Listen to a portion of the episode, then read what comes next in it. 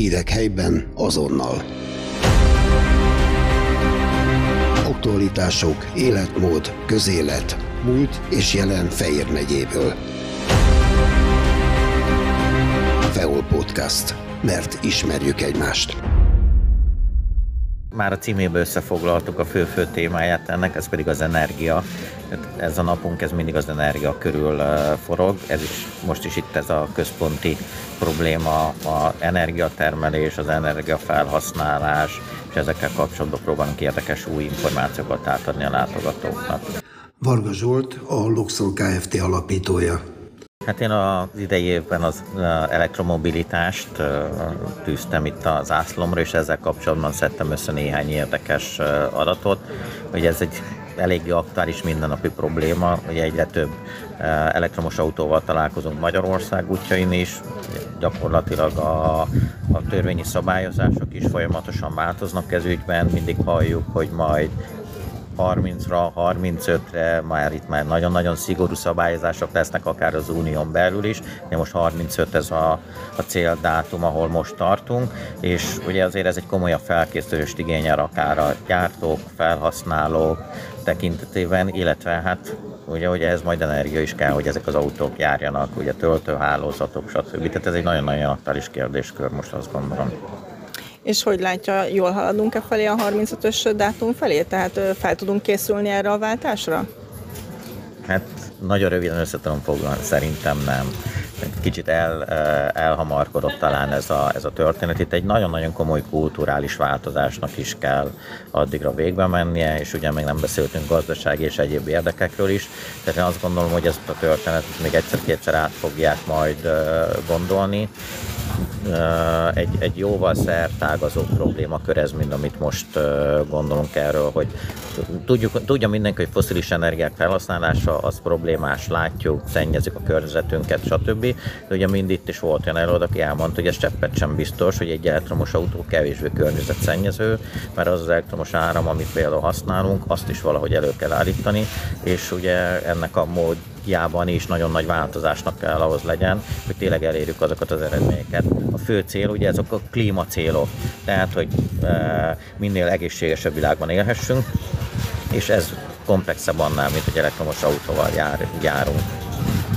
És mi a célja magának a szakmai napnak? Miért hívták ezt életre? Ugye ez most már nem az első alkalom, de már a korábbinak is nagyon nagy sikere volt igen, itt a fő-fő dolog az, hogy ez a mindennapi életünket, ez abszolút, abszolút módon. Itt beindult egyébként a hangverseny, éppen egy agregátor hangversenyt csinálunk itt a háttérben, tehát, hogy azt gondolom, hogy ez a mindennapi életünket na, alapvetően befolyásolja ez a dolog. Tehát nézzünk csak meg egy egyszerű dolgot, hogy mennyivel drágábban tudjuk most a villamos energiát például uh, oda, otthon a háztartásokban is megkapni, mennyivel növekedtek az energiaszámláink, hogy, hogy a, az üzemanyag árak is mozdulnak. Tehát egy, egy meg, ez egy nagyon-nagyon olyan kérdéskör, ami mindenkinek az életét alapvetően befolyásolja és ezért is várjuk azt, hogy nem is feltétlenül kimondottan szakmai konferenciaként kívánjuk a rendezvényt apostrofálni, mert azt mondtuk, hogy mindenki, akinek ez a mindennapi életében ez egy fontos tényező,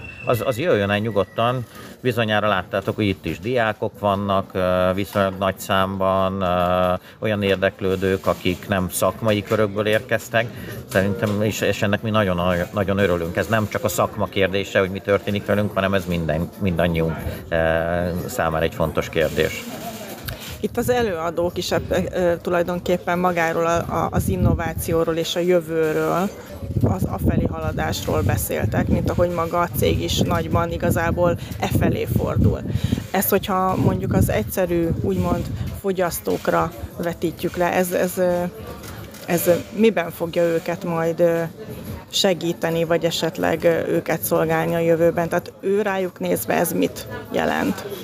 Hát ugye csak van egy, van egy mindennapi problémakör, amivel nap mint nap találkozunk, ez pedig például a napelemeknek a kérdése. Tehát ez, ez egy óriási kihívás.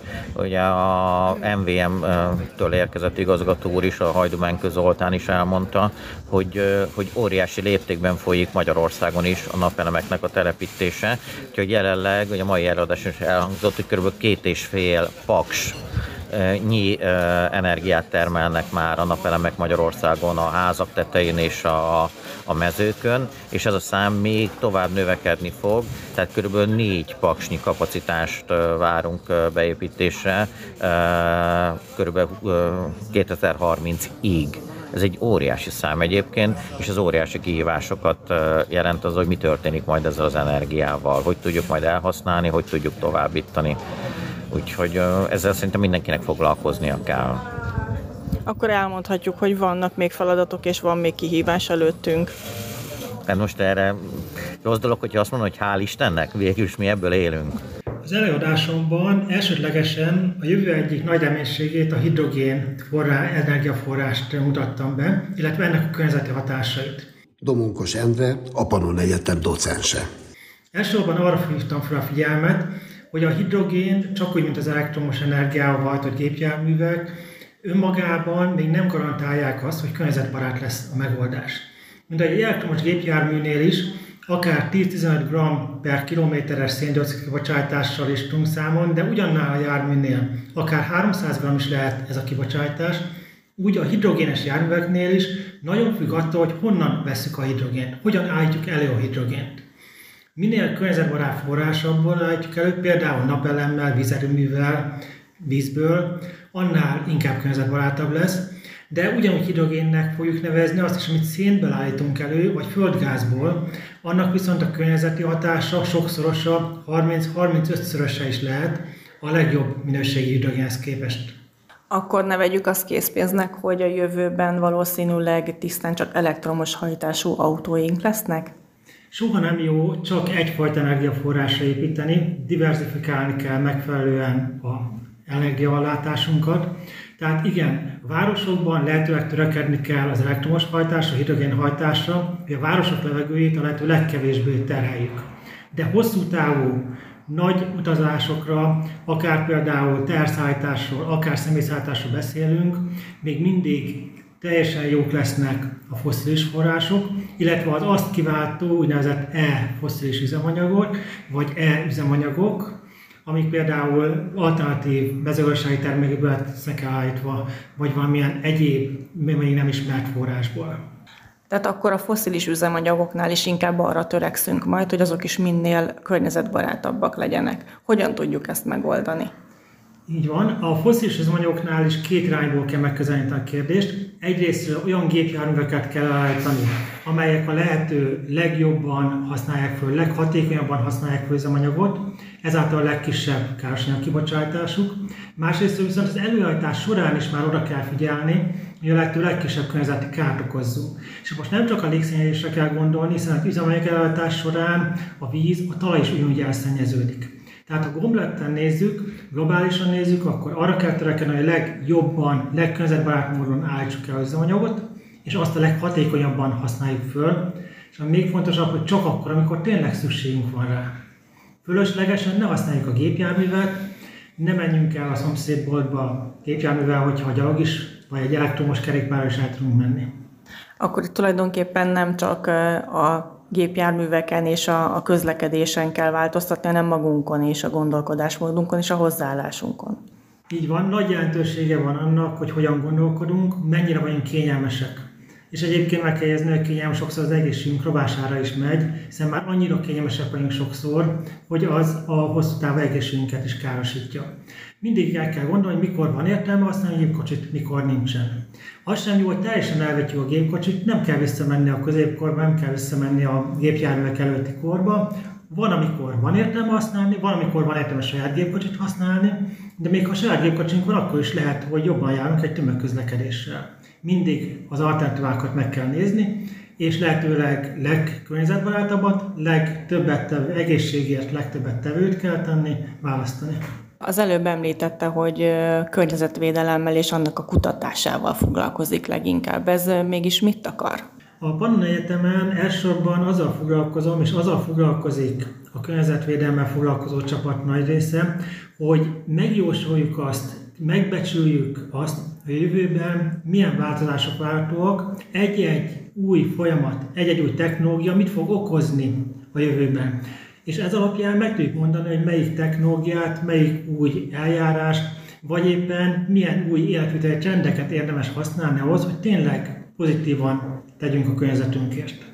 Ezt a környezetmodellezésnek hívjuk ezt a folyamatot, ami gyakorlatilag azt jelenti, hogy megpróbáljuk leírni, de legjobban leírni a környezet folyamatait, matematikai módon értelmezni, és a meglévő adatokból a jövő változásait kimutatni.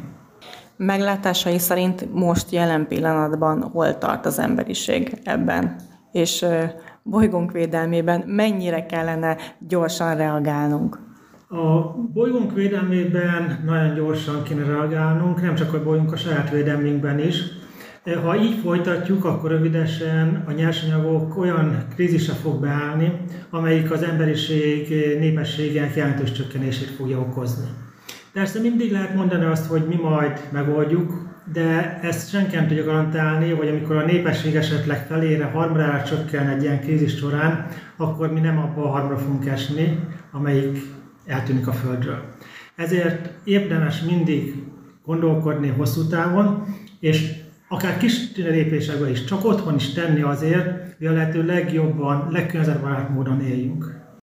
2023. május 24-e egy szép dátum az életünkben. Kovács Tamás, a Loxol vezérigazgatója.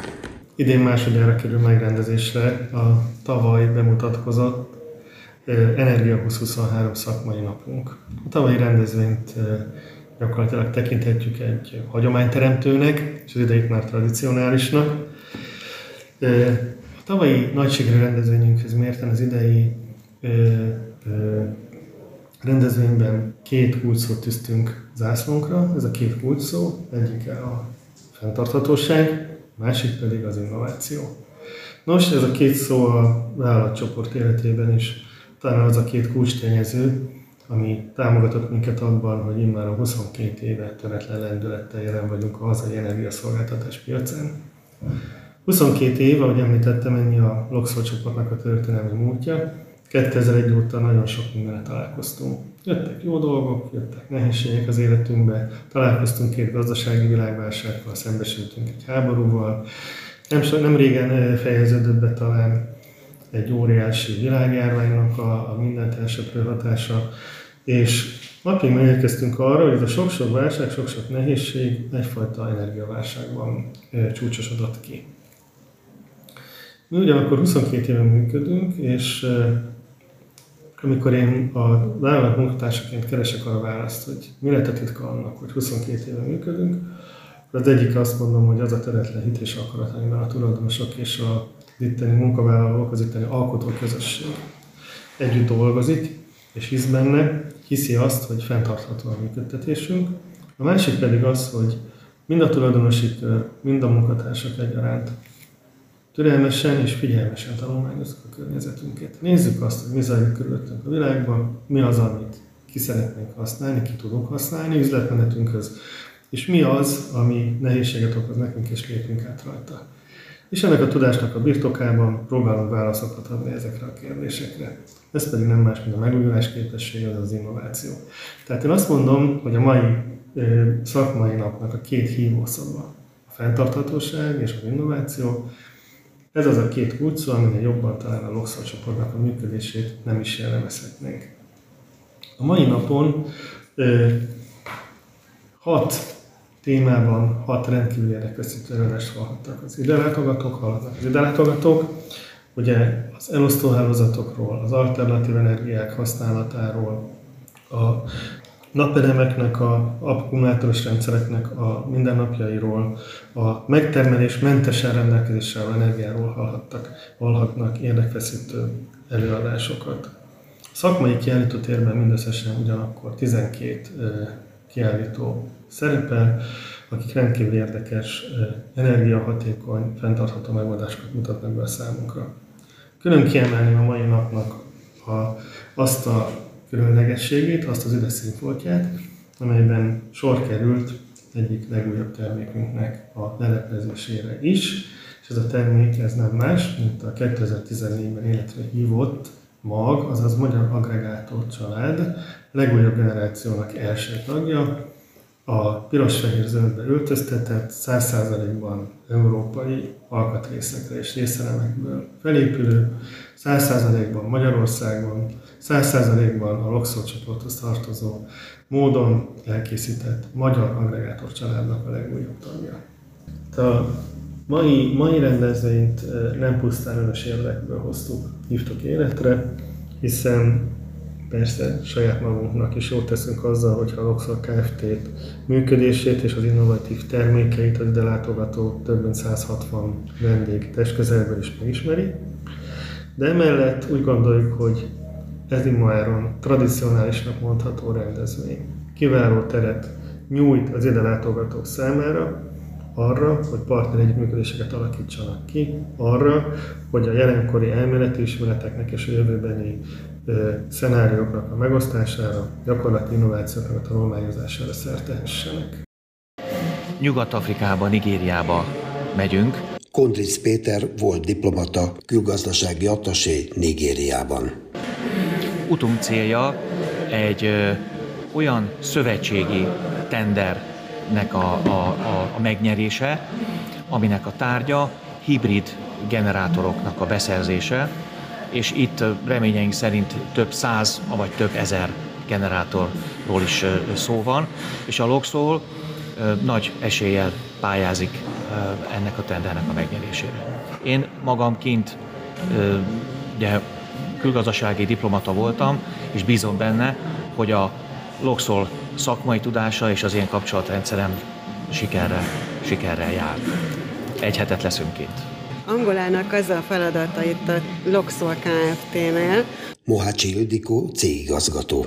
hogy egy nagyon kedves régi kapcsolatomon keresztül én már régóta dolgozom az angolai nagykövetségen keresztül Angolával, illetve most három éve már egy privát szférában lévő cégnek a képviseletét látom el, Európa szinten, így nagyon fontos Angolának is az áram, az energia és mindenféle olyan hasonló tender, ami Magyarországon is él már a jelen pillanatban a válságnak a megmutatkozásaképpen megjelenik.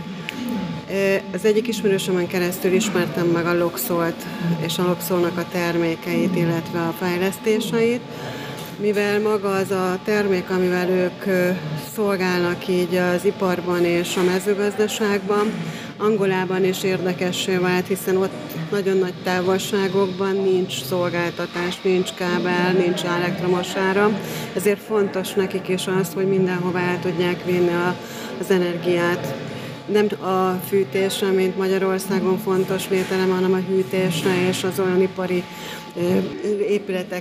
épületeknek való energiaszolgáltatásához, ami náluk az energia néha kimarad. Tehát nem mindig biztos az áramszolgáltatás, az internetszolgáltatás, ezért fontos nekik az, hogy fixen mindig tudjanak konkrét elektromos áramot vagy egyéb elektromosságot, illetve energiát szolgáltató berendezésekhez jutni.